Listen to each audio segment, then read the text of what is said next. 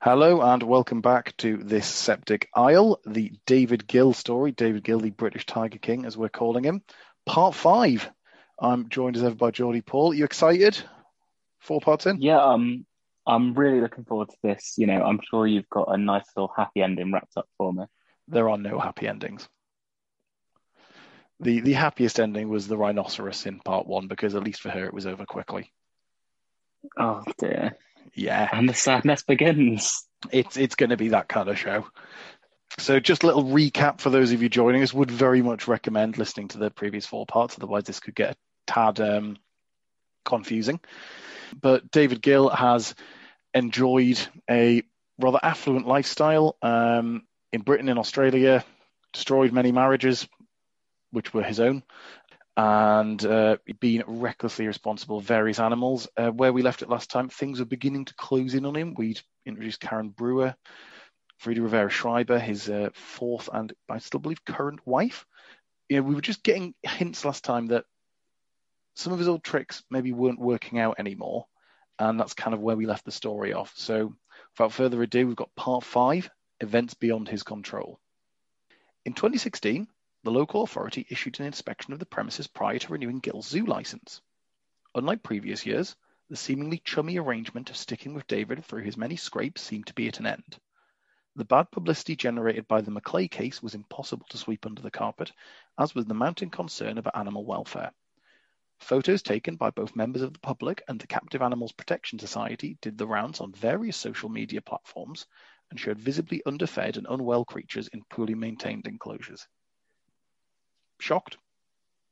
Do you know what? In some ways, yeah, I'm shocked that it's finally coming back to sort of, you know, bite him on the arse. Because, you know, he's got away with this for quite a long time now. It's good, I guess, that, you know, the public's finally starting to latch on.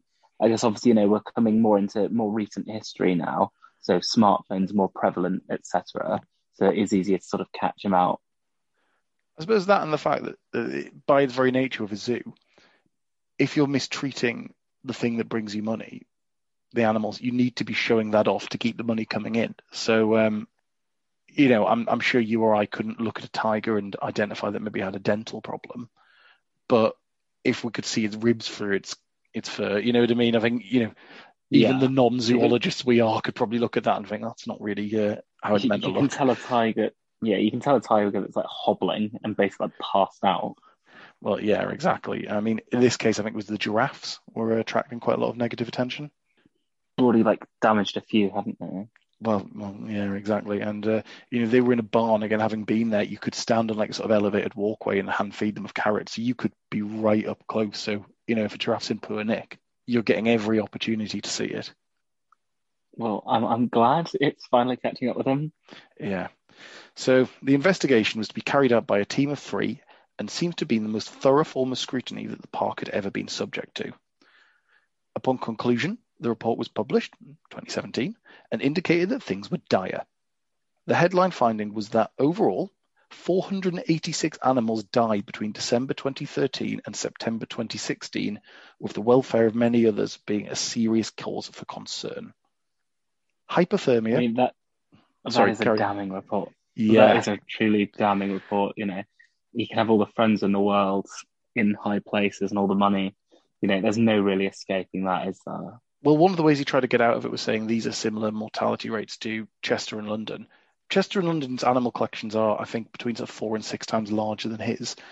And that would be things like, you know, you'd have a lot of creatures that Gill has as well, or what you'd call, you know, sort of your, your larger animals, so your hoof stock, your big carnivores. You know, he didn't have extensive like reptile houses. Whereas if like a, a tree frog dies, you think, I'm not saying it's less important because it's a tree frog, but you think you know the the wider variety of animals, the wider variety of lifespans in these bigger institutes as well.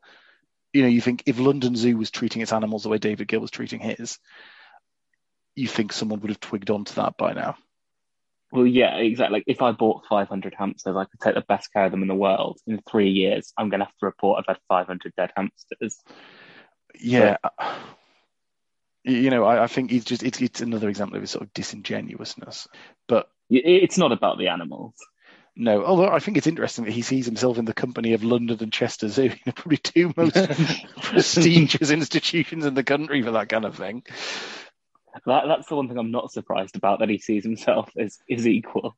Yeah, I mean, he's pretty much like Spurs being in the Super League. You know, it's how did you get here? It's just saying, well, I bet the owners of those zoos never shot a rhino on the M32. Uh, I don't know. Daniel Levy's got a look about him. Like, just, you know. I'm not saying he has killed a rhino. I'm just saying, you know, if the opportunity came up, if it could guarantee Spurs Champions League football, I think, uh, you know, he'd be rifle in hand marching down the M25. Anyway, so lots of dead animals. You know, as I said, start as you mean to go on uh, with this podcast. Looking into some of the reasons, hypothermia, emaciation, trauma, and a general lack of management did for many animals, as did overcrowded pens that led to fights that sometimes led to fatal injuries. Something that uh, perfectly encapsulates this is the experience of Pablo, a brown spider monkey, who was attacked by two others of his species and sustained serious facial injuries. He was stitched up, then put in a different pen where he soon died of septicemia. This is just one case. We don't have time to examine all of the findings, but I've collated a few of the more notable events and interesting themes together for something of an overview. So that's what we're going to be looking at at the first part of this episode. Are you excited? Yeah, I mean, I'm glad we're not going through all 486 cases of animal deaths. Well, that's something for the Patreon listeners, know. okay, as long as it's at a rate where it can also fund my therapy afterwards. I think you have vastly overestimated our listenership in, in the numbers of them we have. if we can get both of them to contribute. Look, if you each donate one pound, we can have two pounds. uh, we love you, listener. Uh, um, but yeah, so I mean, it is going to be bleak. We'll obviously try and you know be as upbeat as we can, but ultimately, this is a story about a man systematically mismanaging a bunch of animals to death. So yeah, there's no great way to spin that. There's not. I mean, poor, David Gill has tried to spin that well. Yeah, poor Pablo. I mean, sort of, you know, sort of all joking aside, that that's awful. By you know, one keeper I think was saying that the monkey essentially he felt like he was put in the side cage and just out of sight, out of mind. Did the wife was the wife one of the ones stitching him up, like the untrained wife? I don't think so. I think they only let her near dead animals. I don't know how much uh, live. I, I, when I've looked into it, I couldn't find anything particularly credible talking mm-hmm. about her performing surgery on live animals. Like I said, I think the issue came from if she was reporting autopsies. You know, to do an autopsy, you have to be identify a cause of death, and to identify a cause of death, you have to be a vet. And you know, it's sort of it was coming from that point of view. So still not good, but she's not, you know, wandering around of like, you know, doing the, the great Cumbrian sewing bee on, on some poor animal's face. Like, yeah, yeah, she probably dealt with Pablo after. Yeah. Oh, Pablo made his way to her area. Yeah, many animals will join Pablo, so I, am putting it off. But like, let's just let's just fire in. Uh, so, starting out 2012, a flock of sacred ibis had escaped from the zoo, where it appears they were living unconfined. Now, sacred ibis are deemed an invasive species in the UK. It's been deemed a threat to native wildlife. The ibis are supposed to have their wings clipped or surgically treated to prevent flight, but Gill had neglected to do this because, you know, of course he had. And the birds had, report, had been reported to regularly fly to nearby coastal sites. His attempts to rectify his mistake. Well, tell you what, you have a guess. Bunch of animals are loose. David Gill has got them. How do you think he dealt with this? I can only guess a poorly attempted shotgun. Yes. I can't cope. This is ridiculous. He's got a bunch of birds, and the only fucking thing he has to do is clip their wings. He fails to do that. They get loose. So he can go clay pigeon shooting with live sacred ibis. It's just, he's so oh, predictable. Like, yeah, it's, it's, but also, you know, last with the rhino, there was the danger the public. No one has been mauled by an ibis. No. But yeah, I mean, you say a poorly executed shotgun rampage. I think, you know, to give him his dues, it was quite a well executed shotgun rampage because he managed to kill 18 of them. I mean, okay, that's quite that's quite impressive. 18 is a big number. I'll give you that. I mean, I've done How clay pigeon escaped? shooting. I've done clay pigeon shooting. I normally, when you do the rounds of three, I can normally sort of get two out of three on a good day. So you know that's that's pretty good accuracy on the ibis, I suppose. If we're looking for balance, I, hmm? I just I can imagine now in my head David Gill rocking up at a coastal area with a gun and just shooting. I'm just imagining at the end of Get Carter, like just honest. I mean, this is the thing you say again. We're saying escaped, right? He's basically just let a bunch of free flying birds. That's not so much an escape. Would I say a pigeon escaped if I brought it home in a crate and just opened the crate? Yeah, it's it's, it's like I an escape implies that a degree of confinement occurred beforehand. escape is a generous term, Yeah, David. the birds moved from What you- one open plan location to another. what you did was have free range birds that you subsequently hunted. what you did was released was released an invasive species into the wilds of Cumbria, then got caught, then went on a shooting jolly. what happened is you needed something to do on a stag day, So you let some birds out. I do not get the impression David Gill has many, if any, close male friends to go on a stag do with. They, they, they something we'll maybe That's a shame because he's had so many opportunities to have so many different stag do's. Yeah, exactly. And you know, we said this in the first episode. David Gill has got big stag do energy, like middle manager Hmm. who's allowed out once a year and just, you know, cannot pace himself. Maybe he can't have a stag do though, because anytime David Gill's around the stag, it dies. So if he's the stag, it's tantamount to suicide. Well, exactly. I mean, you know, anything even animal themed, you know, will get. That's why he's never driven a Jaguar. You know, it's because uh, he would be in the awkward position of uh, once he saw his own car outside the zoo, he would have to shoot it. He misfeeds the jaguars and then he puts the wrong sort of petrol in his own jaguar. I mean, you're, you're talking about mistreating the Jaguars. We'll come on to that. Oh dear. Yeah. So uh, back to the ibis for now, though. His attempts to rectify his mistake, i.e., the shooting, did not prevent him from being convicted of three offences under the Wildlife and Countryside Act, and subsequently fined £2,000 personally, with a further £5,000 going to the zoo. Uh, £5,000 fine, by the way. This incident aside, uh, the 2010 seemed to mark something of a shift from chaotic animal escapes and appalling one off incidents to a general malaise characterized by failures across the board. Whilst it would take an enormous amount of credulity, it would be possible to believe that the bulk of the incidents that had happened up to this point were the result of nothing more than the worst possible luck. But going forward, it's clear they're indicative of uh, a failing somewhere at a fairly senior level. Disinterest to the point of apathy and an apparent lack of proper funding were enough to create a zoological hellscape, but these issues were magnified even further by a lack of knowledge. The latter may have even been perversely a point of pride if a Facebook post from December 2016 is anything to go by.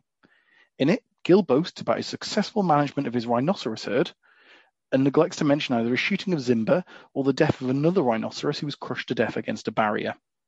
Immediately boasting about rhinoceros care feels like dangerous ground for him to be treading on.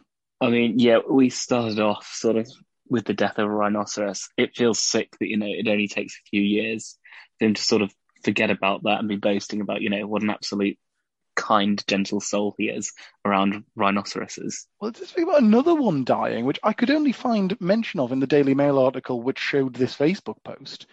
I, I couldn't actually find much info about the rhino which was crushed to death. You think to lose one rhino is careless, to lose two is perhaps a sign you shouldn't be looking after rhinos.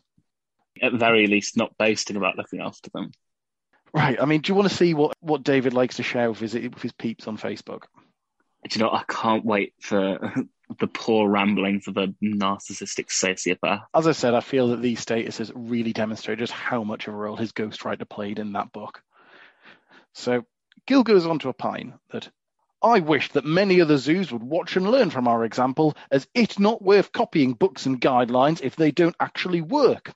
Real practical animal management with close daily knowledge is the only way to learn it, cannot be learned from a book expert who has never had that experience or guidelines, because guidelines are the compilation of many methods, and in my opinion, you simply do not listen to people who have had far less success than you at any aspect of life. I, I tried I mean- to sum up the tone. I imagine him frantically bashing that out at it one in the morning with like a glass of scotch next to him. Look, I'm not reading this. You know, I've just heard you say it, but I can promise you there's not a full stop in there, is there? No, there is not. There is there's some ellipses, apparently serving the same purpose. Because why have one when you can have three?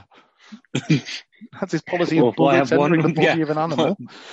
Why have one death and you can have three? Jeez, I mean, there's a lot to unpack there. I mean, for a start, I don't think David Gill knows how books work, No. which is I mean- considering he's written one, There's allegedly written one. Um, been involved, been around the process of a book being written. he went to the printing press. David, you are at Uh, best source material. I mean, it is just this sort of unhinged rambling. Well, like you said, like I think this is where his truest self comes out, you know, away from the press releases. But you know, he still must be confident in it to be able to say it, you know, on a public forum. Sort of, was this a Facebook page? Was it his personal Facebook No, account, or was this a personal, page yeah. followed? I mean, this is the same one in which we know we found David Gill's opinion on quote the gays. Compared to that, this is kind of a step in the right direction, like a weird Karen rant about rhinoceros management. Yeah. I- I mean, I do quite appreciate how I'm not sure he understands how Facebook works because I don't think he thinks people can see this. I'd imagine that you know it, it is like all of us to an extent, particularly a more private form of social media like Facebook as opposed to Twitter. You know, we are in our little echo chambers, aren't we? So he's probably looking for that positive reinforcement of, oh, Dave, you know, what a hero, what an animal wrangler, what a stud, you know, like all that, all that bollocks. Yeah, yeah, absolutely. Just going going back for a bit more of a an analysis of this. It's not worth copying books and guidelines if they don't work. Fair enough. Real practical animal management of close daily knowledge is the only way to learn it. I would say that the multiple universities offering zoology courses probably would disagree with you on that one. It cannot be learned from book expert who's never had that experience or guidelines. Again, you know, I wouldn't claim to be an expert on this topic, but I've read multiple books by people who work in zoos, conservation, animal management. Those books exist. Yeah, it, it's you know you can get the practical experience and write a book about it. Surely, I mean, because arguably that's what David Gill said he's done himself. it's it's bizarre. I feel it's sort of a general railing against what he sees as the establishment. Interesting timing that uh, 2016 is when David's had enough of experts, but we, we won't dive into that. You know, just even last, but people have had far less success than you with any aspect of life. Yeah, You know, that is so- strange. I guess you know he does have more like rhino kills under his belt than other people. But it, So any know what he aspect. So you're you're saying that you know, if you've got an incredible neurosurgeon who's had three failed marriages, you wouldn't let him operate on you. Hmm. These bizarre absolutes that he seems to jump to. Yeah, like oh, you know, he, he's absolutely incredible as an engineer, but you know, he's in the B team for rugby, so he's not designing that nuclear reactor. Yeah, what we're really looking like is a Stevie kicks 40 points a game and um, he didn't break his last Lego set. So we're feeling really optimistic. Come for the animal murder, stay for the uh, poorly thought through rugby opinions. Just wait until we move on to the next one. Let's have, a, let's have a quick look. So, yeah, that's David on Facebook doing a little bit of a defiance against the man. Now, regardless of its accuracy, this post does at least indicate a degree of enthusiasm for his venture. So it is a mystery why a man of Gill's supposed means would apparently pull the plug financially on a venture that was both his baby and his greatest source of income. But the tales of food having to be scrounged in the local Tesco's by keepers, and we covered that in part three, would point towards an institution that was no longer receiving the necessary funding. It's unclear what precipitated this shift. It's been difficult to get reliable information on Gill's wealth. I've, I've seen a bit of a scroll through Companies House. It's um, hard to follow at best. Yeah, Um, and particularly with the number of times that he reproposed boards and leadership teams for businesses with himself and Brewer and uh, later Frida Rivera Schreiber in various officer positions, it, it felt very much like a sort of shuffling of the pack, and it, it's hard to get much concrete financial information on him. You know, newspaper, particularly tabloid reports in this period, still referred to him as a millionaire. But in 2018, he said in an interview that he had a large amount of debt, and his financial situation was partially dependent on the zoo's performance picking up again, you know, you look at the size of the uh, the fine it to pay in the McClay case, the multitude of smaller fines, his little ibis shooting spree, you know, that cost it, him. it does add up. Yeah, yeah, absolutely. it's a bit like you know, you you or I might try and save on money by not buying a coffee on the way to work. He might save on money by not shooting a leopard that month. You know, it's a. You know, Oh, what do you mean I can't get divorced this month?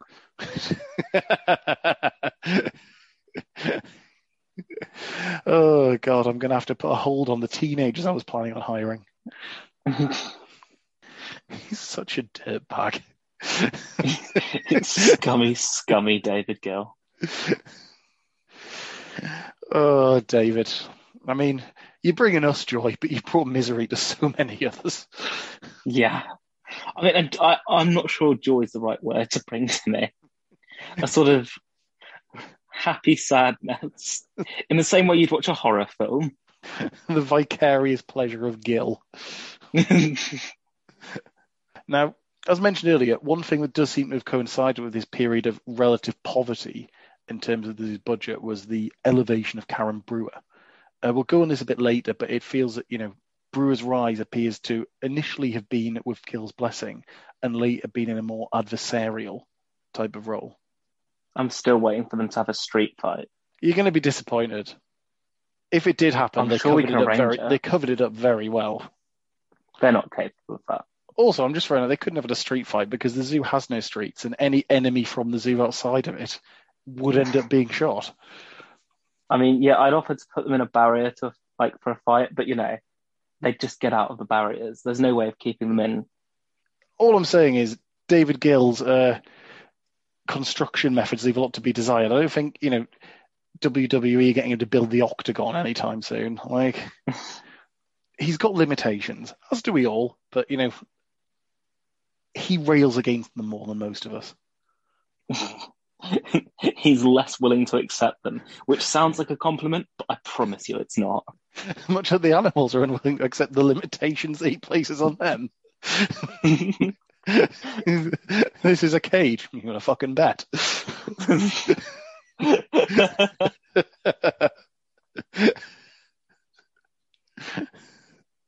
oh, uh, David, you, you dangerous, dangerous man. Right. Some of the reports findings may help provide an insight into incidents which that happened years previously. So, you know, these long held questions of why did that animal die? Why did that animal die? And is that animal dead? Yes, it is. These are answers that are being potentially provided. So in 2015, much like in 2002, South Lakes found itself with multiple dead giraffes. One was finished off by a gastrinal infection, while the other, in true South Lakes tradition, was shot. The latter was put we down love as yeah, yeah. I mean, just you know, we were we were having a bit of fun, so I felt obviously I need to insert into the conversation more dead animals because um, you Bring know, the mood down. An animal was shot, and his new wife cut it open. yeah, yeah. In the uh, in the meat prep area, obs. Well, at least I don't need to go to Tesco this week. Yeah, I mean to be fair, that is something which actually hasn't been mentioned. You know, because I know there was that, that huge controversy in Denmark when they uh, they culled that young giraffe and fed it to the lions, but that doesn't seem to have been something South Lakes were doing, or if it, it's definitely something I've found no evidence of or any Yeah, inclinations. Yeah. And do you think some of the stuff the staff were saying they weren't afraid to hold back? You wonder if maybe they were in such a state after Frida had had a way with them that they were actually inedible. I genuinely don't know. I've I've not seen. I couldn't find any images. And to be honest, once you Google, you know, giraffe autopsy, you don't really want to dive too deep into uh into what's coming up there. No, that's a bit far even for us. Yeah, yeah. I mean, you know, I watched Inside Nature's Giants. It was a, it was a weird series. Do you never see? Have you never watched that? No, I've, I've never seen that before. Oh, it was yeah, yeah. Channel Four did this thing where basically they like filmed the autopsies of large animals and broadcast. It was really odd. Why would you do that? No one wants that. About 10 years ago, yeah, they were just like, they do this whole thing where you'd see like 20 minutes and be like, this is the animal, here's some footage of it in the wild, and here's a dead one in a warehouse with a team of vets. it's just, I mean, anything really. I don't know if David How was much do you think involved you'd in have- any capacity. How much do you think you'd have to pay David Attenborough to narrate that I, I would think Davier would see that as beneath him. If you promise to solve climate change? You might do that. Oh, I reckon, yeah, I mean, yeah. But there you go, guys. Give us enough money to pay off David Attenborough, I mean, and we will get him to narrate. David Attenborough did once buy a baby orangutan for a bargain which included a packet of cigarettes. So, you know, he's not above this stuff. If you ever find it, um, there's a series called Zoo Quest, which was his first ever nature documentary. It was basically him going to Borneo acquiring animals for London Zoo. And uh, yeah, it was a different time. It was the 50s, you know. It was Yeah, that is a different time. like it was young David Attenborough had some different views. like, you know, two things about young David Attenborough. One, he is really fit, and two, like, he is not above buying animals from natives.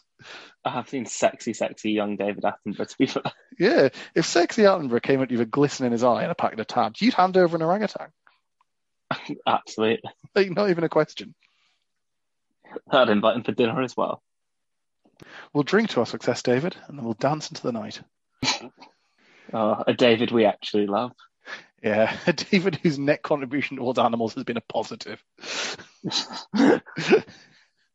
Right, okay. This second giraffe was shot. The latter was put down in this way after collapsing, and the best efforts of the zoo staff had not been able to get it back on its feet. Now, the key difference was that in 2002, there had not been a proper explanation, whereas with the investigation, there was no need to just take the zoo's word for what had happened. Veterinary examinations and veterinary, not Frida Rivera Schreiber with her online diploma from Ernie's College Arama in vet skills, These are independent, proper people. These are like qualified, trained vets who aren't operating out of an industrial kitchen. Well, I mean, they are when you know they're in that zoo, but No, apparently, I think I think South Lakes did have veterinary facilities. I think she just wasn't using them. she chose not. Wow, that makes it worse. I'm fairly sure. I could be I could be wrong, but I'm fairly sure there was a degree of choice. I mean, to be honest, neither's great. It's either you don't have vet facilities or you do, but they're so shoddy the kitchen is better, or this woman is so eccentric in her working practices that she prefers the. Pick pick one because none is good. Yeah, I'm not. I don't like this again. it's We're a in choose your own adventure. so, vet examinations by vets of the surviving members of the herd revealed that their condition was similar to that of their herd mates at the point they had passed away. Further concerns were raised about the concrete floor of the giraffe house being both slippery underfoot for animals that can at times be somewhat ungainly, and a poor conductor of heat, which would help contribute to the illnesses. It was on this concrete floor that the eight-year-old bull who was shot had been collapsed. that yeah, that feels like the opposite of an ideal material. Like like you said, cold, like also hard. So if you fall down, you know that is you're taking a bit of, like, especially a giraffe from all the way up there. That's Cold, concussion, hard, and surely. slippery. bit like David Gill. This floor is what you call a said visual metaphor. yeah, that's the worst thing you've said yet. fuck all, fuck all the death. This is the worst thing you've said. this is what he tries to sue us over. this is the limit. I may be cold and hard, but I'll be damned if I let them get away with calling me slippery. If anything, as you've evidenced, James, in the last four episodes, I've been shockingly easy to catch out. What if in the court case you have to prove that he's hard? I'm not going to appreciate that one. I don't know. I mean, I would uh, probably, you know, take him on a tour of uh, the accommodation for first year university students. That's his demographic, right? Christ. Right. I mean, I'm not being Oh. funny, but out of the two of of me and him, I didn't marry a teenager. Yeah, I mean, oh, don't worry. Like, I'm not saying you don't. My second marriage, who I ruined my first for. oh dear. Creepy, creepy age differences. Uh, David Gill. Try it, David. Try suing us. See how that works out for you. I have got jack shit. to be honest, it would be worth more to me in the publicity alone. Oh dear. I have no alimony money to gamble. Can you say the same? and when we win the case, I want one of the giraffes. Yeah. I want to ride it around Newcastle. oh God, no, that's what he would do. Oh God. Uh, but seriously, David, if you are listening, you are a bad human being and you need to take a long, hard look at yourself. So, moving on to the list of dead animals. Uh, another fatality was an African spurred tortoise named Goliath, who had died when he was, exe- uh, when he was, when he was executed. Uh, no, but he was electrocuted by the fence of his enclosure. But at least his death was quick. Two of his fellows had to suffer the slower fate of essentially freezing to death. And this was due to David Gill's unwillingness to listen to so called expert advice. You see, as you're probably aware of, tortoises are cold blooded creatures needing an external source of heat to stay alive. And this is the reason that other zoos, run by people at least approaching sanity, keep them indoors in heated houses. Other zoos, n- normal families do that. Just You know, I've been to people's houses before, yeah, and there's like a tortoise enclosure, like a little lamp on it. yeah, just you know, like humans who've read one of those books by so-called experts, or. But you know, in David's world, Geordie, you have to try keeping the tortoises outside, and only after that fails have you gained the necessary expertise to learn that that doesn't work. This is practical, hands-on skills that you don't learn other ways. I should have taught tortoise in a freezer and it died, but I learned a lesson. You couldn't have told me that. Who would have known what would have happened if I hadn't done it? What can I say? I'm just a very visual learner. I don't learn until I see a corpse. And if I don't see one, I create one because I'm about pursuing learning opportunities. This is a university. We're doing research. I've been in touch with the Russell Group. It was due to Gill's insistence they would be fine in an outdoor enclosure as it was the summer that this did not happen. Now, anyone who's visited Lake District in the summertime can testify to the stupidity of this statement. So know, David Gill just thinks you can keep reptiles outdoors in a cold environment and they will be okay. Yeah, Um, that's so stupid. I remember doing this like pre GCSE science. Yeah, this was not impressive. Yeah, this was this was like pretty low stuff. You've not impressed me so far. I mean, you're saying me. Realistically, I've collated this information. I, I wasn't the tortoise murderer of Cumbria. Okay, but you could have got me a nicer person. I mean, we wouldn't have been able to make a podcast about it, but I would have been happier. Yeah, sorry. Now, on the subject of things that won't cheer you up at all, in December 2016, seven wallabies died, along with a pheasant and a guan, which is a type of tropical bird. One of the wallabies had marks on its tail consistent with rats starting to eat it whilst it was still alive. Jeez, this is just inhumane and horrible. really, Yeah, really sad. Like, there's not even a joke at this point. This is just, Fucking you know, this is evil. Like you, Yeah. you know, and you know the, the other thing is the the lack of energy that animal must have had to be in that state of apathy, or conversely, the unregulated nature of its sleeping quarters for the rats to be able to predate on it while it slept. Yeah, And it's disgusting. yeah, I mean, you know, you, you look at that and you just think we've been sort of laughing and joking, but the visual evidence of neglect, even if some of these people were not what would normally be considered animal management professionals, if an animal's got chunks missing from it, anyone who's owned a pet can tell you, you know, you, you learn to sort of recognize its, you know, its little vagaries and it's got this, and you know, you know, if it's got a little scratch on its ear or whatever, and you keep an eye on it. it this thing's had rats gnawing its tail off. Yeah, this is beyond inexperience. This goes to, you know, rampant cost, cost cutting. Sorry. Yeah, it's, And, it's you either know, indifference or cruelty. Take your pick. Yeah. But I mean, yeah, I hope it was cost cutting and not sort of an active, nasty streak within the Zoo Star. yeah, I don't think it was that. To be to, to be fair, you know, there is nothing I've read which has in any way indicated that is something that these these people were doing. Even David Gill, with his penchant for shooting, I don't think was in the idea of torturing animals. You know, like that is Yeah. that is genuine sort of psychopath behavior. I, I think This you is know, only one rung down. it's it, it's not good.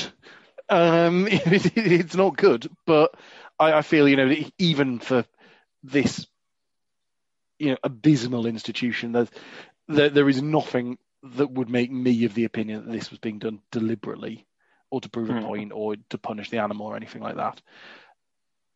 In some ways, this makes it even sadder to be you know the idea that this is people who are if not doing their best, then at least trying to some degree. Yeah. Now, you remember earlier we talked about David Gill and his Jaguar and how he could never have a car that was one. Yeah, yeah. He did have several big cats that were ones. And big cats seem to have suffered especially with some of the most gruesome findings involving them. One Jaguar, named Saka, suffered an injury to its paw which was left untreated, leaving the poor animal in so much pain it decided to chew its own foot off. Jesus fucking Christ. Yeah. So the official That must line, have been agony. yeah. I mean, that is like what 127 hours basically, but with a big cat. Yeah. You know, you, you hear animals doing it in the wild when their foot's caught in a snare. So it is something that you know can happen, but uh, animals are not dumb, not in that way. You know, it, it would realize what it was doing. Yeah. Oh, yeah. So, yeah, I'm just going to carry on. You know, the official line was that the initial injury had come from another jaguar, the official report found that they too had suffered poor injuries caused by a combination of broken glass in their enclosure, loose wires in their house, and nails sticking out of the poles they had to scale at feeding time. Yeah, It's just negligence constant. To insane levels. Yeah, to like unbelievable levels. You Like know, I mean- nails sticking out of climbing poles. So I think, as I've mentioned, I've been to that zoo before, and one of the things that was, you know, a big attraction was they they'd have like a sort of telegraph type pole, big hmm. old caber, and someone in a ladder would put like a, a, a chicken or like slab of beef on top, and then they'd unleash the cats, and they'd sort of race up the pole, and you know, grab the meat off the top, and it's very impressive. You know, they're, they're phenomenal animals, but you think that pole is there. You know, someone's going up and down it on a ladder. It's being maintained. Watch. It's something that a person is spending time around. I refuse to believe no one noticed there was nails in that. Mm-mm. I don't know. but, You know, I just I can't see how you would be unaware. You know that that, that was um, that that was something that was a potential risk. It's like you said. It's just that negligence, laziness. You know, call it what it is. Yeah. But to me, I think it's just it, it's yet another example of the uh, the absolute uh, you know just shambles that was going on there. yeah, just dreadful. Yeah, honestly. Now, further tragedy concerned the death of two snow leopard cubs found dead and partially eaten in their enclosure. An initial suspicion was poisoning, but that was subsequently ruled out through blood tests, although a proper post mortem never took place. The zoo later attributed the deaths to bad meat and the corpses being devoured to survival of the fittest. That's a normal thing that normal professionals say. Yeah, But who do they think that bullshit? You can't just say survival of the fittest. that was said to a Guardian reporter. You know that Guardian lengthy article they did um, where they sort of sent an investigative reporter up to to uh, Cumbria. That was said by the, uh, I think she's the head of the big cat section. Fantastic. Yeah, that's that sounds like a knowledgeable person. Yaz Walker, I believe the lady's name is. Well, cheers, Yaz. You sound you sound like you should know exactly what's going on, Yeah. and you know it's absolutely normal for big cats to be dropping off your zoo. Well, it is very. Mammals don't eat their young in normal circumstances. No, You know, stress, starving maybe. starvation, fear. It's not considered regular behavior. Even sort of smaller creatures like rats, but particularly from an evolutionary point of view, something like an apex predator, which has a longer gestation cycle, biologically, it's programmed to protect those young because it's not going to have that many of them. Yeah, So, you know, you think how hungry it must have been to have done that, yeah. or how panicked, it's- or how out of its mind. Yeah. exactly. Just vile, terrible, scary. Yep. Please shut. Please stop this zoo. Yep. Please ban everyone involved from owning animals. Yep. You ready for more? Yeah. Seven lion cubs, all fit and healthy, were killed at just four days old, as Gill Oh, thought there was off. not enough space for them. Oh fuck off! It, it's Not a enough lot. space. Four Can't days you old. send them? Like, so many zoos would probably want lion cubs. Yeah, I mean, lions are quite easy to breed in captivity, but even to, at four days, I don't believe the rehousing efforts have been thoroughly looked into. No, but there's no way that you know you've exhausted all your options when they're four days old. even if you knew when it's not enough, did you need to get rid of all seven Yeah. as well? And again, if there's not enough room and you know that that early, why is that animal not on birth control? Yeah, but you've allowed it to get to that state. Like, why is the male not full- being why is the male not being neutered? Because that would make sense. That would be something a competent zoo owner would do. Because David Gill's masculinity is so fragile it extends to the testicles of animals. Maybe. It, it wouldn't surprise me. But you, you know, it just it seems like just such a no. You might well have not been able to rehouse them. I am aware that sort of certain big cats. Um, you know, there's a guy called Jeremy Keeling who's one of the founders of Monkey World, and um, I remember reading his book, and he said that a private zoo he worked for was struggling, was shutting down, and he said, you know, he, he rehoused the great apes quite easily, and sort of some of the exotic birds, and he said this was in the 80s, I think. He had a real struggle rehousing a tiger. Hmm. Um, and he said he was literally getting to the point where, you know, he was ring zoos sort of outside of the British Isles, like in France and Germany, and, you know, trying to speak. And he said he, he couldn't, and the animal ended up having to be put down. But reading the way he spoke about it, of, you know, months of work, paying for the animal's food out of his own pocket, eventually having it put down, you know, weeping openly. That is a man who I genuinely believe did all he could and was forced into a horrible choice, for which I do not judge him. Th- that's someone who who later opened an animal sanctuary and saved the lives of thousands of primates. This is a man cutting them off at four days. You know, by its very nature, animal management is a profession where hard choices are necessary. And yet, I just feel that David Gill leans into the hard choices far more quickly and that they don't seem to be as hard for him as they do for some other people. Yeah, it's much more of an enthusiastic bounce into, you know, hard choices. like like I said, you you, you read that heartrending account of, of a man doing all he could to save a creature, and David, you know, just not even giving them a week. Mm-mm. You just look at it and you, you think, how much of this was just done on reckless impulse? I mean, that is his specialty. Yeah. But yeah, so no efforts to rehouse them. Now, Padang, the tiger who killed Sarah McClay, was another victim of Gill's trigger happy policy. Not that he would admit it. The official line was that veterinary advice had been taken and that as Padang was 14, and male Sumatran tigers rarely, if ever, live that long in the wild, it made sense to kill him now as there was the likelihood of complications. Now, if you're thinking this sounds like bollocks, you'll be pleased to know the official report agrees with you as their findings were that Gill issued the order for Padang to be put down, and it included no notes for the reason. I mean, yeah, that is, is utter nonsense. I mean, you know, there's likelihood of complications with anything like that's age. You know, likelihood isn't necessarily a good reason. I also appreciate it's the tiger killed Sarah McClay and he kept it alive. It got a couple of years older, put straight down. Yeah, I, they're an endangered species, and also, you know, male he would still have remained fertile. You know, you think you, you basically killed a, a proven breeding specimen of an Hmm. animal of which we have, I think, less than a thousand. Well done. Yeah, like I hope you feel proud. I'm sure he does. I'm sure he does feel proud. Well, if his Facebook posts or anything to know about, we've learned two things: he hates the gays and he feels proud, but yet Hmm. probably hates pride. Maybe he feels the word pride has been appropriated. it should only apply to me for not reading books. it's me about books and it's lions in a group, but in a smaller group because I've killed their kids. Jesus Christ. Yeah, It used to be a pride of lions. yeah, it's more of a pr now. I mean, yeah, no, so this is every pride he hates except his own. Hates pride when it's gays, hates pride when it's lions, because that means there's too many of them. Jesus Christ. So another Sumatran tiger named Alicia was reportedly seen choking by a member of the public and had died shortly afterwards. Yaz Walker, the keeper in charge of big cats, was by this stage also one of the directors of the zoo. Go on, big survival of the fittest, Yaz Walker. Yep. You bitch. Well, I uh, I disagree with her on professional grounds, and I'm not a I think- professional in this industry, so you know I feel Yeah.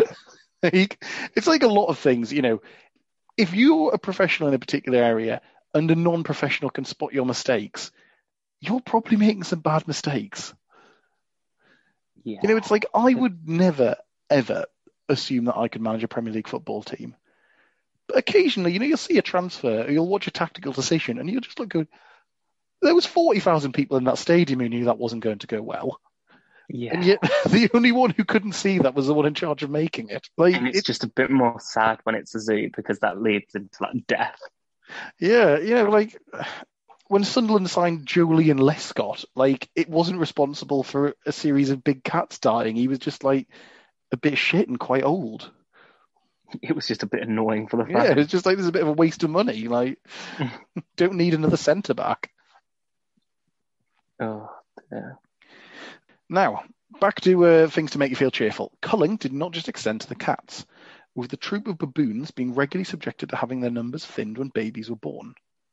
There appears to be no, effect, uh, no effort to neuter or spay adults to prevent this, quite the reverse, as the presence of adorable baby monkeys was more commercially viable, and the preferred method of population control appeared to be simply to dispose of the less cuddly adults when space became an issue. Lovely stuff. That's you know, this is a repeated pattern in zoos. You know, obviously you've got to keep the babies because people will pay to cuddle them. Yeah, I feel you know, most others at least made some effort to move away from this in the 80s and 90s. Yeah. But David Gill is nothing if not traditionalist. Yeah. So James Potter, the whistleblowing keeper, said there was a chaotic atmosphere. Breeding and culling would go in cycles, with adult baboons commit culled to make room for cuter babies. I'd come into work and be told, you've got to drop some of the food because we've culled them. They're not so keen on baby animals once they grow up. They cost. Yeah, but they need more food. They're less cute. So yeah, I guess if you see the animals as objects, you Yep. would get rid of them, wouldn't you? Yes, you would. Because, you know, David Gill. because it's just deeply unpleasant. Yeah, I mean, at this point, you think I get the impression Brewer was at least partially responsible, more for the sort of weird zoo type austerity, Mm. because Potter reports being sort of castigated by Brewer for his attitude of we should at least try and keep some of the animals alive, and again, this sort of tightening of the purse string seems to coincide with her reigns. I think as she gained more control, David became less willing to fund, and she was not somebody with independent wealth. Mm. So her basically uh, her bid for power essentially turned off the gill tap, and she had nothing to replace it with. Yeah. Yeah. so the cuteness factor was not a guarantee. A lack of genetic diversity and possible inbreeding meant there were babies being born with significant facial deformities, some apparently to the point where the animals had trouble breathing. Baboons were not the only primates for whom things had gone wrong. The cause of death for a squirrel or a monkey remains unknown to this day. Normal procedure would have been to carry out an autopsy, but this was rendered impossible due to the fact that its corpse had been stuck behind a radiator and was actively decomposing. They only found him when he had started to smell. That, fate- that's fucking disgusting. Yeah, That's really horrible. yeah, They they missed. Don't they, aren't they meant to count the animals every day? yeah. Well, I don't know about every day, but they're definitely meant to do stock takes. Yeah, like, at least semi. Not to the point where you don't smell the animal first. That's not your like first warning. It's Also- gone. Who's cleaning these radiators? Yeah. Like, you know, if, if you can't notice an entire dead primate stuck behind the back of it, like, I spotted a sock that I dropped behind the back of the radiator the other day. Yeah. How big is a squirrel monkey? Do you know? Yeah, so they're like the um, they've got that sort of greenish body and sort of the orange face, like the white and black markings. Um, I'm trying to think of there's one that's famous in a film. Um, Are they closer to a squirrel or a monkey in terms of size? Closer to a monkey. Uh, they're South American. You'd recognise one if you saw it. Uh, Yeah. you know, they, you'd see them in sort of nature documentaries, like background of a film set in South America. Um, slightly smaller than a capuchin, if you know what that is. That's Yeah. the monkey in Pirates of the Caribbean. So, but we're not talking, museum. you know, like a hamster stuck behind the Yeah, not like a little marmoset, You, might you know, have missed. The, yeah. Its body is probably about the size of a, a pet rabbit, give or take. Mhm. You know, so not a, not an insignificantly sized animal. Yeah. Like you'd notice if your rabbit was gone. Yeah, I will, absolutely. I'd notice if there was a rabbit behind the back of my radiator right now. Yeah, yeah, I'd imagine you would. Um, but that's why you're not working at South Lake Zoo. So, yeah. Now, the fate of three other squirrel monkeys is unknown after they were stolen in 2015. Just, you know, just another. Just, yeah, just, just write that up. Like, I mean, if you're working in a supermarket, you might write off a bit of stock loss like that, like theft. You know, that's a really standard thing. Like, oh, you know, we lose five percent of our stock to theft. We just You don't do that if you're talking about squirrel monkeys. Or to be many animals. I mean, you know, it's not even cattle rustling. It's like monkey rustling. Like that, that's got to be like a specialist skill set. Yeah, Like, who wants them? Well, I saw squirrel monkeys on a beach in Costa Rica. They are very agile. Hmm. But in answer to that question, you know, I kind of want one. Not enough like That's why in one. 2015 I met a man in a pub car park. The And the stories they behind the told me have been the now. basis for this podcast. I originally went to buy a, a stolen squirrel monkey, but I found a much nobler course. They're very convincing. They're crude drawings onto paper I interpret as facts about David Gill. Oh, I mean, to be fair, we mock, but they are, you know, it's probably about the, the level of literacy the first draft of his book was. So. Same as monkey shit daubings. Right. Okay. So, the following is a quote from the official report. Now, this is in relation to uh, the various things that we've read about, plus some others. So, the causes of these deaths can be laid either directly or indirectly upon the modus operandi of South Lakes Safari Zoo under the direction of DG David Gill. The way these animals have been housed, treated, and looked after is typical of the poor levels of management that the inspection team have found when the zoo was under South Lakes Safari Zoo management, and can without any doubt lay the entire blame at his door. The conditions that these animals are being maintained in is, quite frankly, appalling and shocking and has led directly to the death of a number of them. It falls far below the standards required and is indicative of the lack of suitability for DG, David Gill, to hold a zoo license. I mean, that's quite damning. I It's- appreciate that at least. Fairly conclusive. And uh, Yeah. if you're still listening, David's lawyers, good luck getting out of that one. That yeah, that's just an official report. We can't do anything about that. Yeah, we just agree with the official report that uh, your client is unfit to run a zoo. And I like uh, experts. What can I say? yeah, and then we agree with the unofficial report we did off air, which is that uh, he maybe should give marriage counselling a try. I mean, you're not wrong. Look, she wasn't technically a child bride, so he did nothing illegal, so it's fine. No, I mean legally, you're absolutely sound in that regard. You know, morally, you're dreadful. Yeah, in the eyes of the law, David Gill is not a predator. Mm. And that's all I'm comfortable saying on that subject. Yeah, absolutely. We agree. Yeah. Good, good, good, good and cool and fun. Now back to the official report that you know so, says he's a piece of unable to shit. hold his- yeah. He, It might as well have just shouldn't be been a drawing of his license. face with a red circle drawn around and a line through it. Like, so, a line that Gill's always maintained is that he was unaware of the suffering going on and tends to lay the blame at the feet of his underlings, saying it was their responsibility and compares expecting him to know about these things as being as unreasonable as thinking Richard Branson knows what's happening on an individual Virgin train. Interesting, he would compare himself to Richard Branson. weird, weird comparison. Uh, you know, this was one zoo.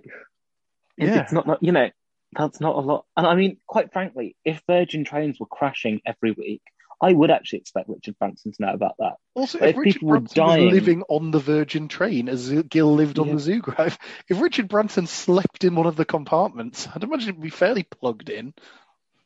what an idiot! He's just a he's a fucking idiot. Such an oaf. He can, Yeah. every, like every time he has to try and provide an explanation or an analysis, and the bluster drops. You just, you just, you do realize that like He's just he's a slowly. it's just sort of raw charisma and determination has sort of carried him through, rather than any particular sense of planning. Mm. strength of will and an ability to come across well in one-on-one situations seem to be like two of his biggest selling points. But you know, the, the, he's not some Well, strategic. it's not managing animals, that's for Well, sure. Yeah, yeah.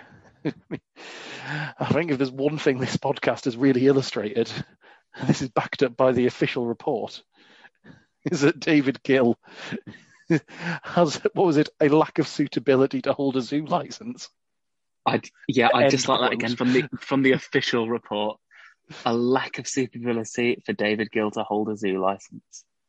Now, the report appears to render his version of distance management style untrue, as does his bragging Facebook post mentioning his hands on management of white rhinoceros, and uh, applies that he was in a very much involved capacity.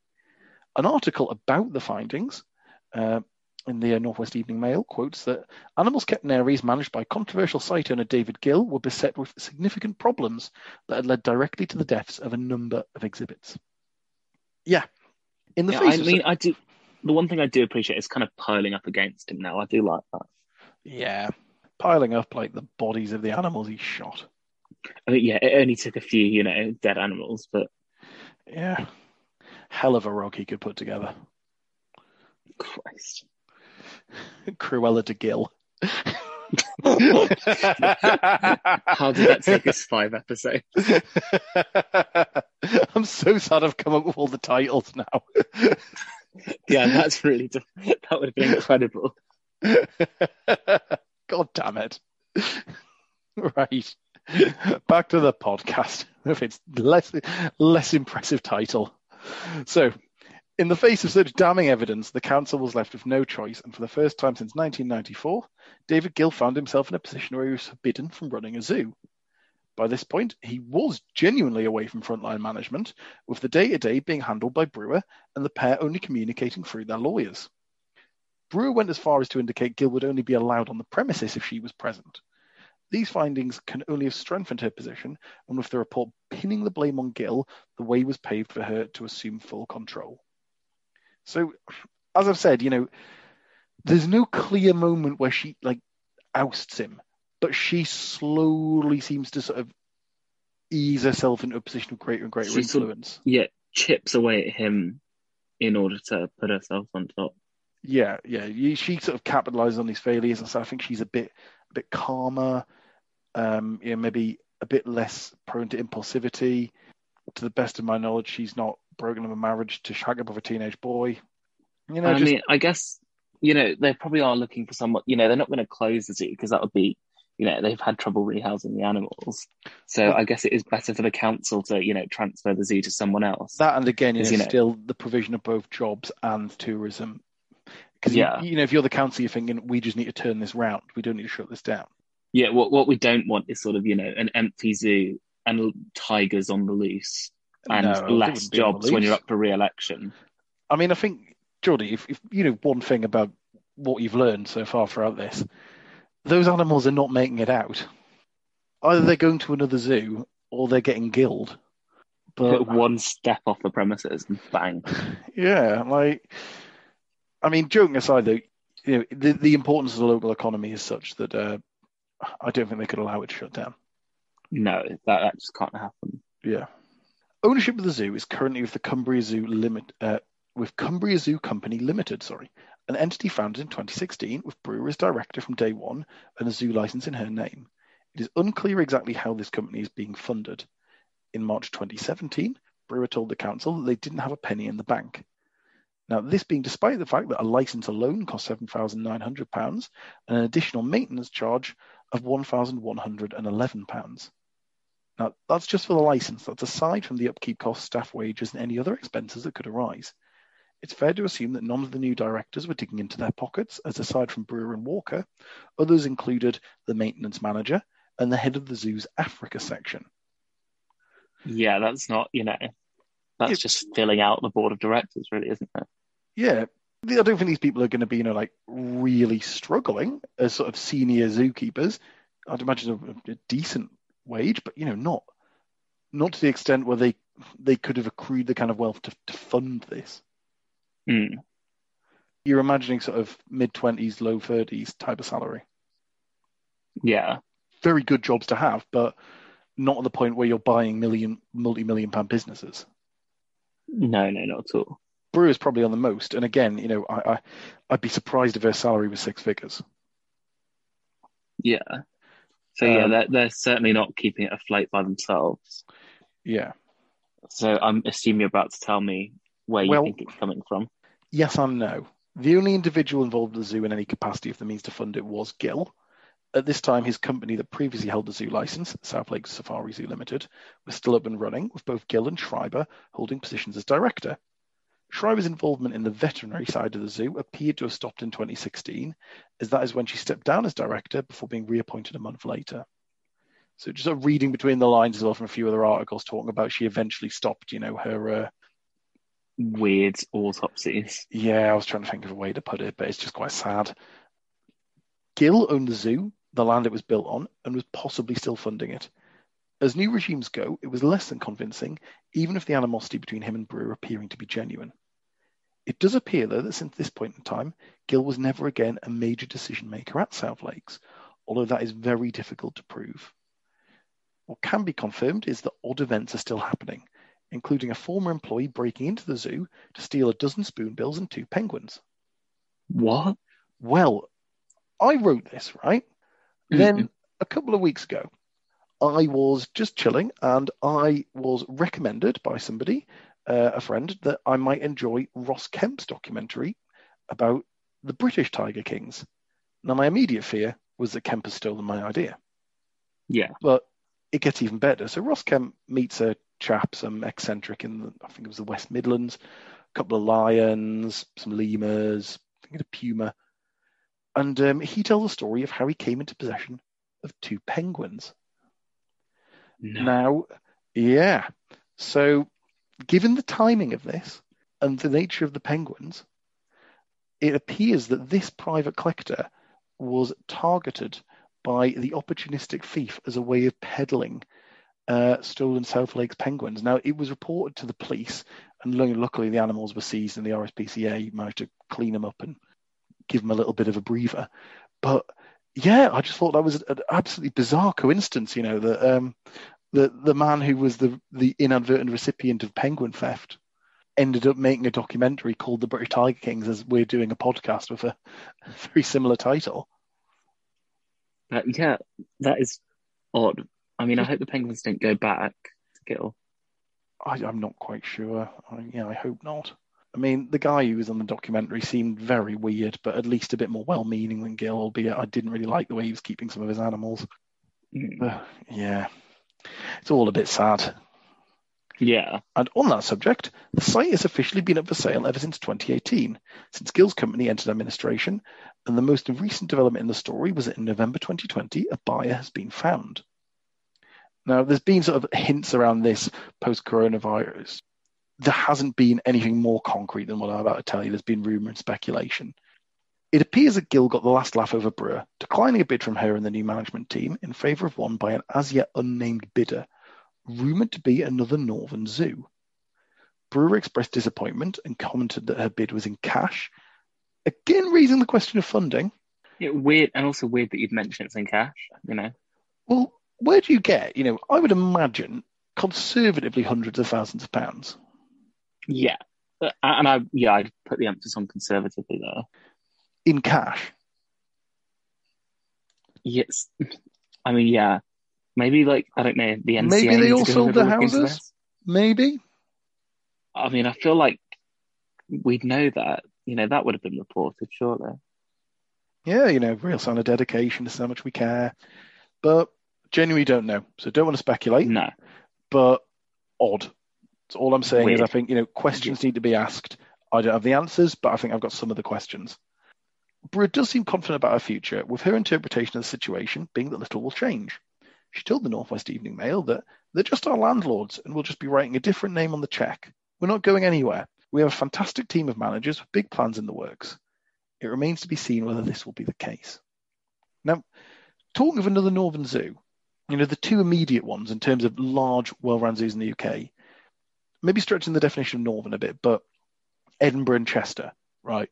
Yeah. Chester wouldn't touch this place with a barge pole. No. No. You know, they're held not. up as like an example of like zoological excellence in the United Kingdom. Yeah. And Edinburgh, again, they have another site. So I think it's Blair Drummond, which I used to think was Blair Cowan, but he was a Scottish rugby international, and I, I used to get the names mixed up. Um, I was like, Blair Drummond's having a good game. the safari park, James. Yeah, so you know they've got a second site. I don't know if they'd want a third. You know, and why would they want this one?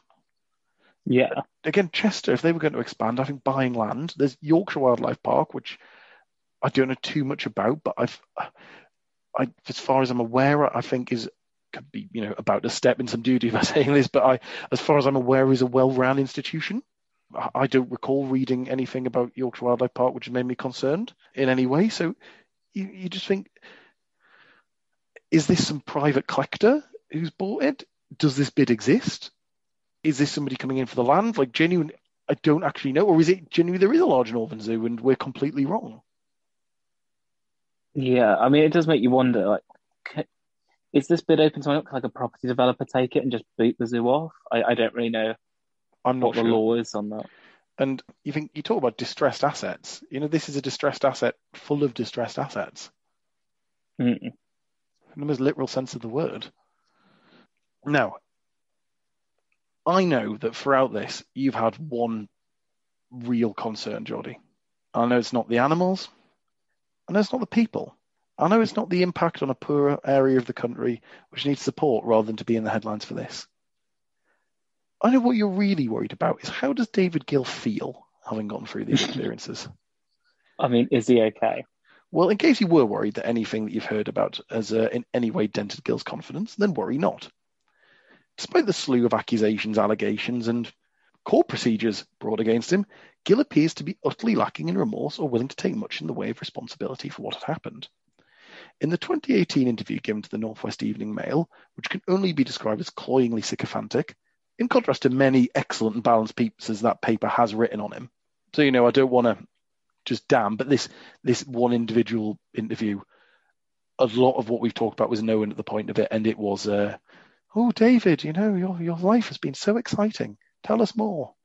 Read me your book. Tell me about when you shot that rhino.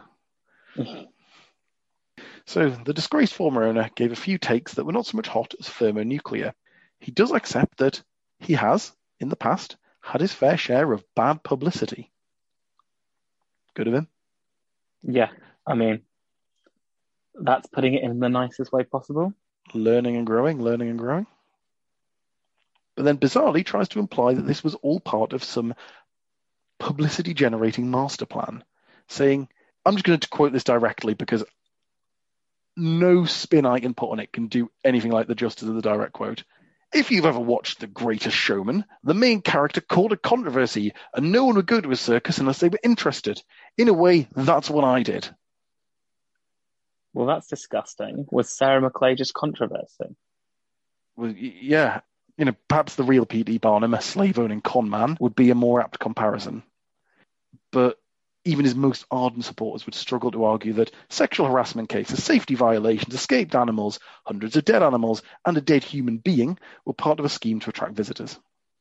Because if they were, there is no possible justification for why this man is not in prison.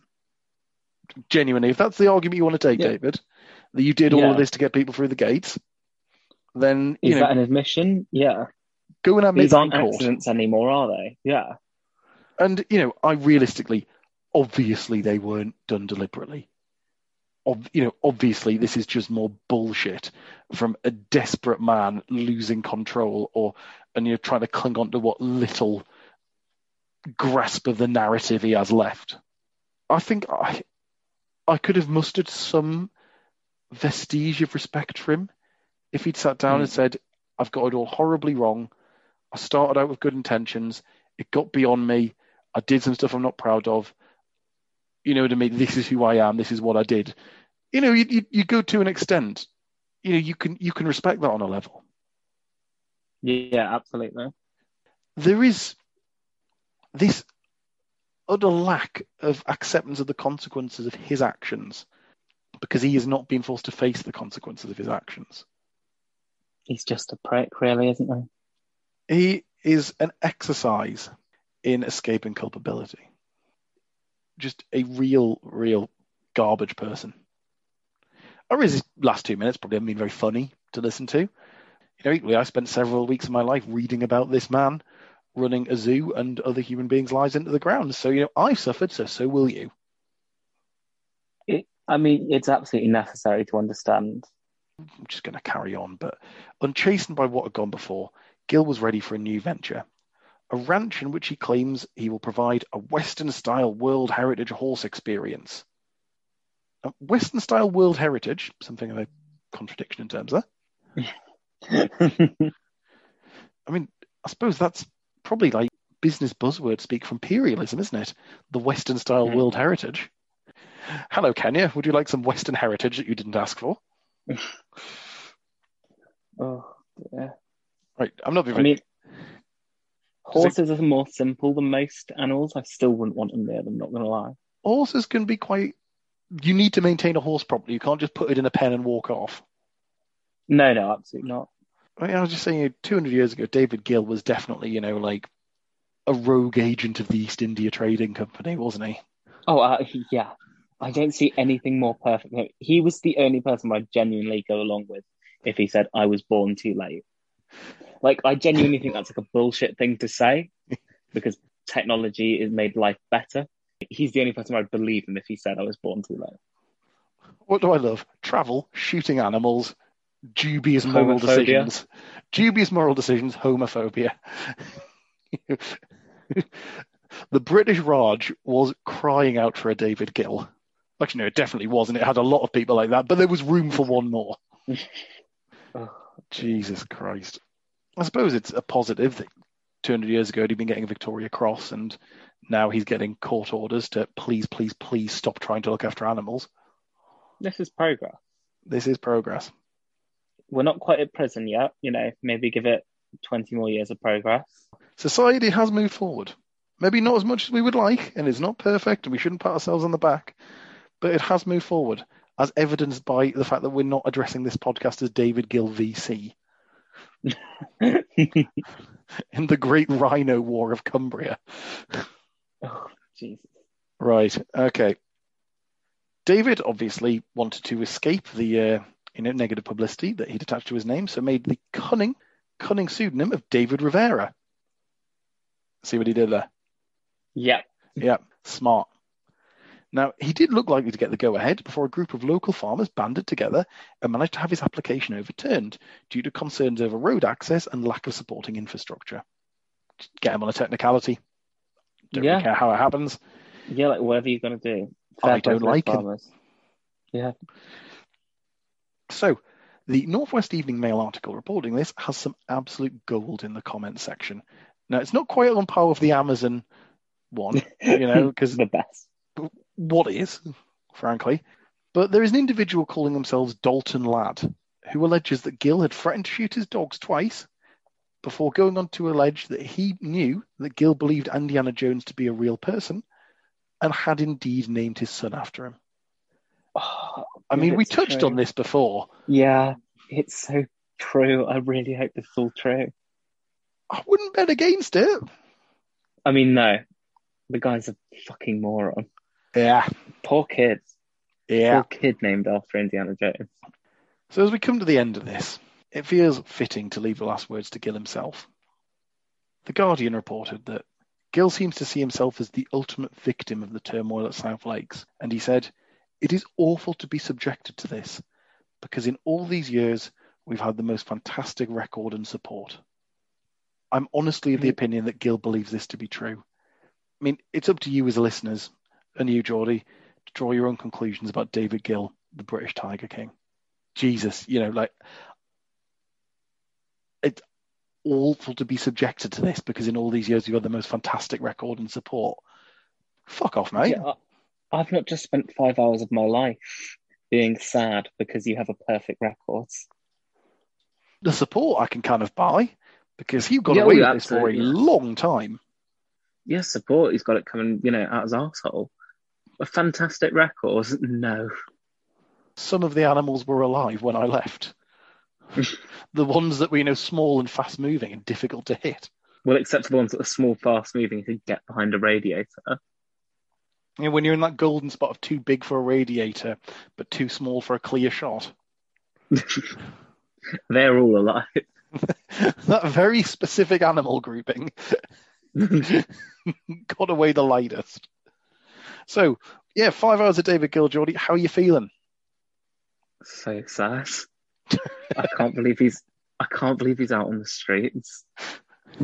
So he's out in the roads. He's out in the countryside, and he's probably armed. I mean, yeah. Like one thing I do fully believe is that he probably said he'd shoot dogs. I've got we've got no proof for that post, but he has shot a lot of other animals. That's all I will say. All I'm going to say is, you know, it wouldn't be the first animals he's shot. No, no, they would not. Yeah. So, I mean, was it how you expected it to be? I mean, in some ways, yes, but in many, much, much worse. Yeah. I mean, Like, I've got to be honest, I never expected the level of like animal death. I just say he was the British Joe Exotic. Yeah, I just didn't expect it to go so far. I, I certainly didn't expect a human death. Yeah, that that's fucking awful. I didn't expect a zoo to keep going after a human death. Also, not great. Well, Um, no, I don't. I'm- not saying the necessary should be shut down. You know, because if it was a well-run institution and it genuinely was a freak failing or somebody letting themselves into a cage, if it was as it was apparently in David Gill's warped mind, Mm. then you know, yeah, but if it was the the house which you designed was badly done and you lied about it to the world media or at least national media hours after this poor woman, well, well you know, well, she's still fighting for her life, Yeah. and you're out there already trying to put the blame onto her. Mm. I, don't, I, just- I just, you know, I think he is a morally bankrupt, sleazy opportunist, and unfortunately, other than financially, he appears to have largely escaped consequences for his actions. So, doubtlessly, there'll be a part six at some point. Yeah, I mean, whether it's tomorrow, a year's time, ten years' time, there will be a part six. Yeah. All I'm saying is, if you live in Cumbria, you know, maybe invest in steel window shutters. Watch out, Gill's about. Oh, So you've made me very sad. Yep. Thank you for that. That's all right. Now, if you two listening would like more opportunities to be sad, follow us on Twitter at Septic Isle Pod. There'll be uh, links to new episodes. Uh, we're thinking of doing a couple of bonus things. Um, again, depending on how things go, there might be opportunity for sort of Patreon, um, potentially a bit of merchandise. There's a few sort of really interesting ideas we're having at the moment. We're going to try and float them out to you guys, see what people like. But yeah, you know, give us your likes, give us your subscribes, give us your money. If enough of you are willing to sign up to pay, I might even do happy episodes because, as I said previously, the model I see this podcast following is drug dealing, and if you want happiness, you will have to pay for it. Uh, I'd like that, please. I want happiness. Pay for my therapy or something. You're helping me do more content. when we do the David Gill autobiography read along, yeah, that I, I am, you know, down to do that. To be fair, that'll cheer you up. that'll make me so happy. You'll get to learn how it really feels to gun down your own livestock. Christ. All right, well, Geordie, it has been a wild, wild ride. Um, anything you want to plug, promote, follows, Instagrams, anything like that? Go to any other zoo. Just support a good zoo.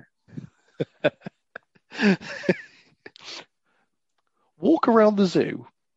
If you notice anything behind the radiator that shouldn't be there, leave that zoo. Text me. report them, but before reporting them, report them to me if you think there's an episode in it. Yeah. Don't do anything before I have a look and see if there's an episode. Now, that may sound callous, but David Gill has taught me some lessons. And I feel on that slightly awful point, uh, it probably sums up the abject misery we've churned for in the last few hours. It just remains me to say thank you, Geordie Paul. It's been a genuine pleasure having you on. Uh, thanks for having me. It's been, hmm, it's been good in you'll a come, way. You'll come crawling back for the next one.